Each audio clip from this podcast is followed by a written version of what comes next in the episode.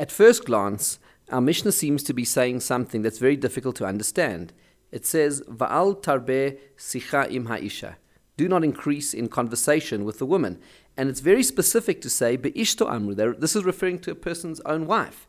Now, how do we understand that? What can possibly be behind this?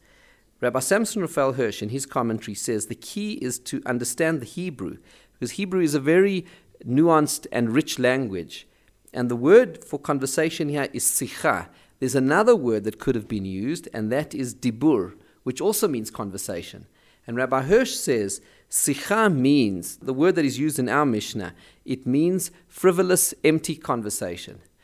Dibur, on the other hand, which is not used by a Mishnah, refers to weighty, substantive conversation that deals with important matters.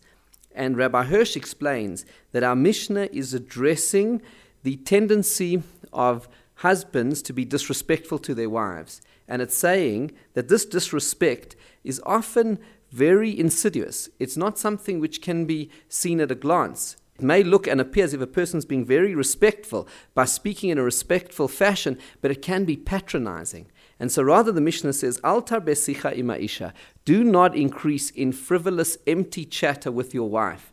Talk matters of real substance, of real importance, matters relating to, for example, the raising of children, to values, to earning a pranasat, to business matters, to earning a living, to the values within the home, to matters which affect community, to all kinds of substantive issues which are very important and don't just talk empty, frivolous matters. Of course, in all relationships, there's time for empty, frivolous chatter and for substantive, important discussions. But it's saying al tarbe, not eradicated, that all conversation must now just be serious conversation, but it says that should not be the dominant feature of the conversation. Al tarbe, do not increase, rather, it should be balanced. And in fact, the majority of the interaction should be about important matters of substance, and that's the greatest way of showing respect. So that respect should not be a patronizing respect in the same way that an adult relates to a child in a respectful but yet patronizing fashion.